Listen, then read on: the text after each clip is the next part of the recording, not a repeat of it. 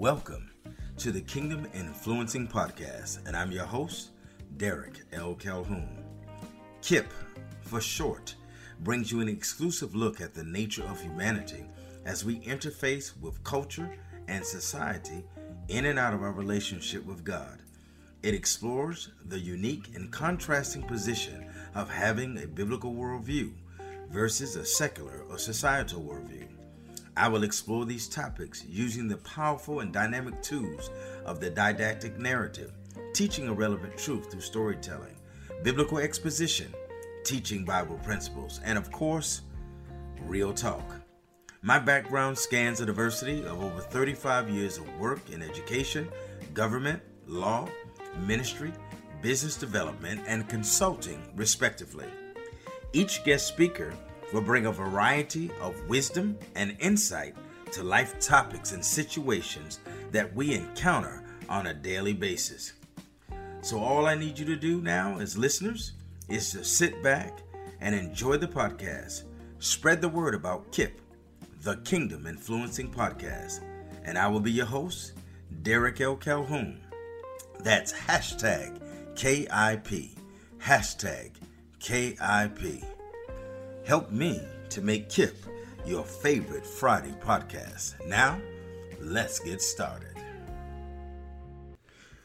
What's up, Kingdom Influencing Nation? How are you today? I hope that this Friday is bringing you the joy of the Lord, for indeed, the joy of the Lord is your strength. Blessings to all the KIP Nation listeners all over the world. Thank God for you. Appreciate you. Again, I pray that you are at least taking the time to share with other people who are in need of a word from the Lord. Also, I pray that you are checking out my Facebook page and my Instagram page. Easy look up Derek L. Calhoun, Derek Calhoun, KIP Podcast. It's easy to find me on Instagram, Facebook, and other media platforms. Today, I want to jump right in because we have a powerful message. We've been talking about the children of Israel, and we've been talking about what they went through and how they lost their way and how sin complicated things in their life. But I want to transition a little bit because, as I said before, the chapter 6 is more about Israel, the nation, than it is about Gideon. However, there's a large portion of the book that is dedicated to Gideon. Why? Because he is the catalyst that will deliver a nation. But sometimes we don't see ourselves in that posture. We don't see ourselves in that position. We don't see ourselves as a necessary cog in the wheel as God is doing a work in the earth that will deliver people that we have not seen, deliver people that we have never thought about, deliver people that are not born. It is important that we understand the necessity of walking in obedience with God. And listen to this. Right now, we're going to talk about a man who lived thousands of years ago, whose life is impacting us to this day.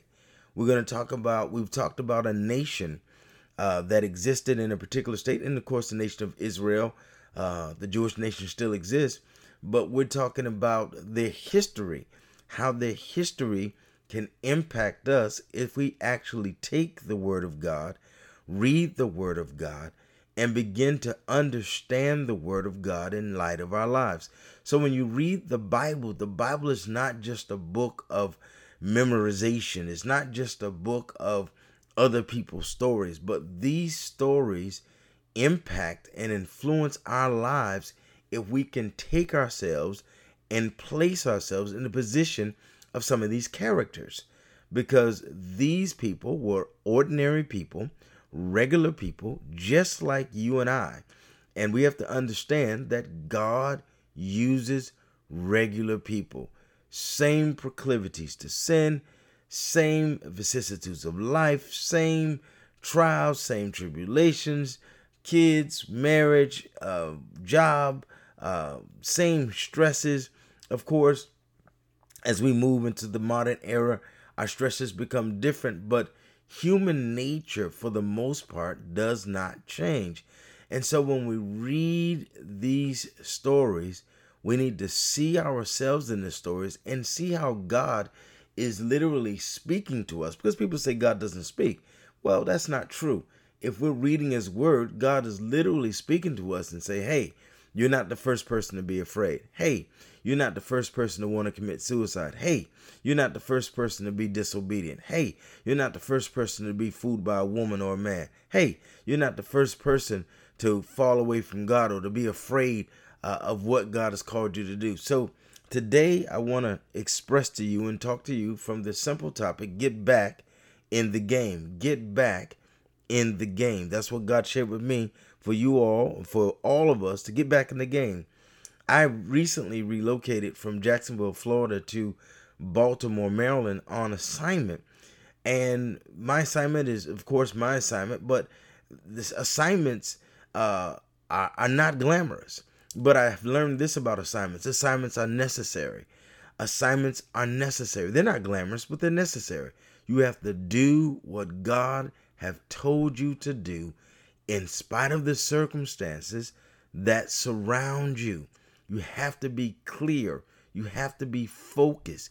You have to get the clutter out of your mind, your heart, and your soul, and understand that God knows exactly what he's doing and that all things are working together for the good to those who are called according to his purpose and who love the Lord. So we have to know that God does not make mistakes and that we're just merely to involve ourselves in his life and do what he asked us to do so that it will affect change in the lives of other people. So I'm saying this to you: your call, your ministry, your purpose is for other people. It impacts you initially, but it's for other people. And that's why we need to pray so that God will give us direction and give us vision and give us inspiration and give us impartation so that we can complete the assignments that God have given us around the world. Finish what you started. Matter of fact, I've been doing a lot of reels that you can see. You can find on Instagram, you can find on Facebook, that will help to reinforce some of the things that I'm teaching on today. So listen, let's talk about, and I want to revisit something because I want to set a backdrop. I want you to understand the nation of Israel's plight, which of course includes Gideon because he's a member of the nation of Israel. So let's just revisit chapter 6. I want to look at verse 3, and I want to go through verse 6. And I want to explore some things, and then we're going to get right into Gideon. I want to give you three things that I want you to remember, that I want you to take into your spirit and never let go. All right? These three things. So here's the thing. Here's the backdrop.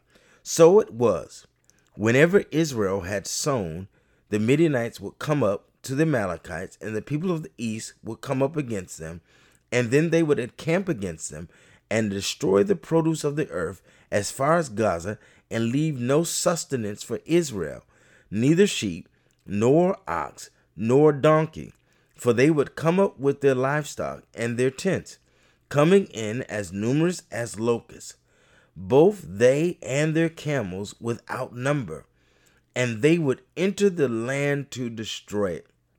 And some people say, well, we don't have donkeys, and we don't have Midianites, we don't have Amalekites, we don't have people from the east. No, but you and I are subject to consumer propaganda that causes us to want to purchase things. And listen to this. Inflation is our Amalekite. Inflation is our Midianite. Right now, as prices soar through the roof, you can go to the store, get hardly nothing, and pay 3 times as much as you were used to paying for the same amount of food. So we understand what this is like to be wiped out. It's easy to go to the grocery store with $100 today and come out with $0. A matter of fact, needing to pull from another account to complete the cash transaction or the credit transaction. So understand that these kinds of things have been going on for centuries, So then watch this. Here's what the scripture really hits home and implores us to understand. So because of the Midianites and the Amalekites and the people of the East, we find themselves totally obliviated of everything that they planted. So nothing they sowed was left. So then watch this. So Israel was greatly impoverished because the Midianites and the children of Israel cried out to the Lord. So Israel was greatly impoverished because of the Midianites and the children of Israel cried out to the Lord. The word impoverished. Here's the time that Gideon lived in. Gideon lived in a time where people were going through hell. They were, the Bible says, impoverished. This word means, again, made poor. It means deprived of strength and vitality. And we see so many people in the world today with addictions. This is an addictive society all over the world. And there are all kinds of addictions. In Baltimore, there's the fentanyl addiction. And I'm sure this is not just a Baltimore type of thing. But there are people that are going through, they're smoking, they're drinking, they're doing things to try to escape. And I did a whole session many years ago to escape their reality. I talked about escapism. So you remember that message. To escape their reality, to be void of a particular situation that is stressing them or trying them or breaking them down or seemingly holding them back or discouraging them. How many of you who are listening to me have ever looked at life and said, my God, this thing is crazy? Absolutely. Every day there's something coming at me to discourage me, to make me feel less than, just something that is attacking me. And I just feel like I need a drink. I need this. I need to go shopping. I need to have sex. I need to do this. I need to do that. But these things, after we have supplemented, amen, supplemented. When I say supplemented, because really, when we get in situations like this, we need to go to God in prayer. And you'll see in the story, if you read the text, I'm not going to read it today, that Israel finally called on the name of the Lord.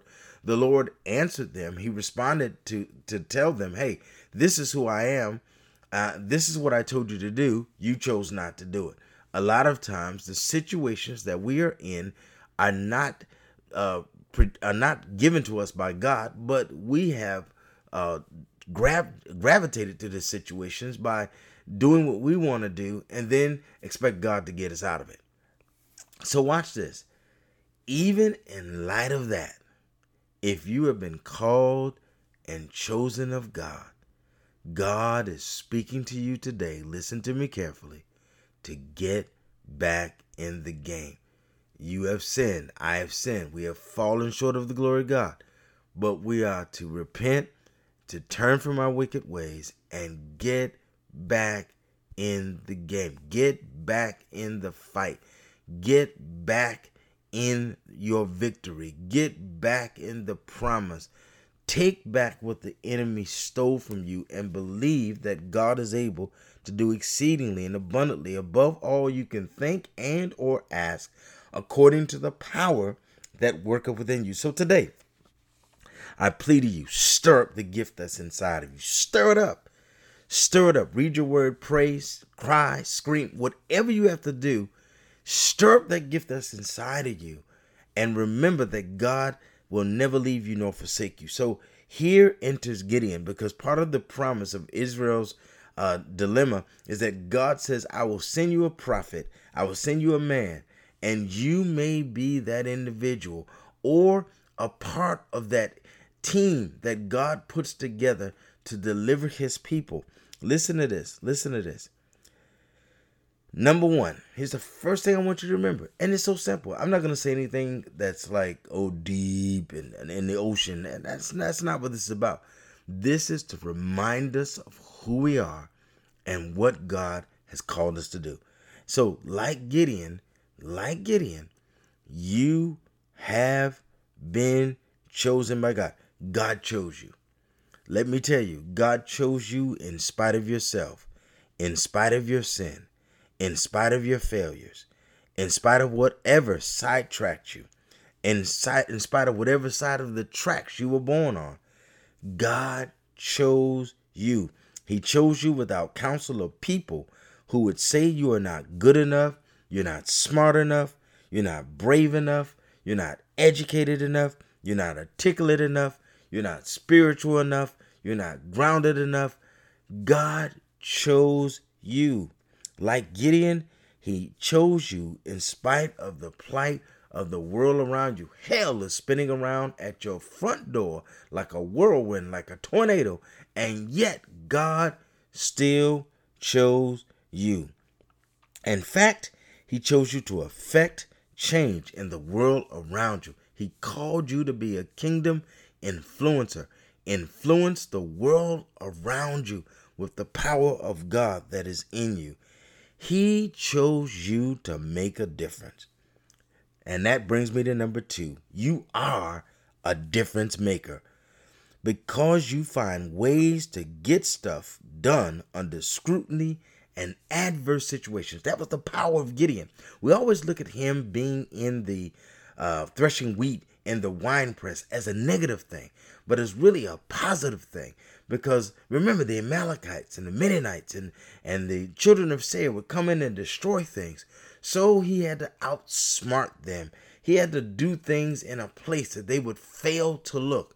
They would fail to look for wheat in the wine press. They may look for wine, but not wheat. And guess what? When they veered in to look into the wine press, of course there was no wine.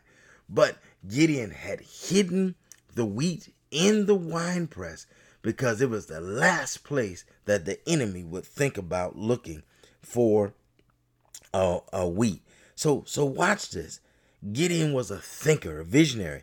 Gideon may have been threshing wheat in a wine press, but he had a resolve to do it in spite of the attacks of the enemy. You within you have resolve to do things in spite of the attacks of the enemy and in spite of the failures and things that are going on in your life. You have the ability to do what other people are afraid to do. There is a unique resolve in you. You're like Gideon, threshing wheat, or listen, completing your assignment against all odds. Like Gideon, you passed the test. God found you doing while other people were hiding. That's why he chose you, because you will not hide in the face of adversity. You will get things done. In his society, most people were hiding and doing nothing because of the Midianites and the Amalekites and the children of the East. But you were believing God while being surrounded by blight and a poor man's mentality, surrounded by inflation, surrounded by $5 and $6 gas prices, surrounded by everybody saying no, surrounded by racism, surrounded by all kinds of negative attitudes of people in the world, and yet you will still do what God have called you to do. God chose you, so get back in the fight. Lastly, God chose you before you were born, before you ever entered your mother's womb. He chose you to partner with him, and he is in partnership with you. The Lord is with you. Verse 12 says this, and the angel of the Lord appeared to him and said to him, the Lord is with you, ye mighty man of valor. So whether you are a woman or a man today, God chose you, and I want you to get that in your spirit. He chose you in spite of what's going on in your life. Number two, he chose you to make a difference, and he chose you because you are willing to partner with him and be a part of the kingdom mandate. So go forth. Do what God has called you to do.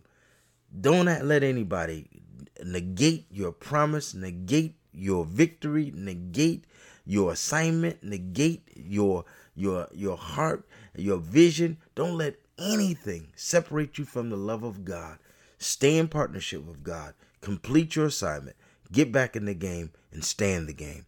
You have been listening to the Kingdom Influencing Podcast. I'm your host, Derek L. Calhoun. I can be found on Instagram. I can be found on Twitter. I can be found on Facebook. Please, ma'am, sir, share this broadcast, this podcast with people that you know. This will bless the body of Christ. This has blessed the body of Christ. I declare it already. I pray that you have a wonderful, wonderful day. And remember, go and influence the nations.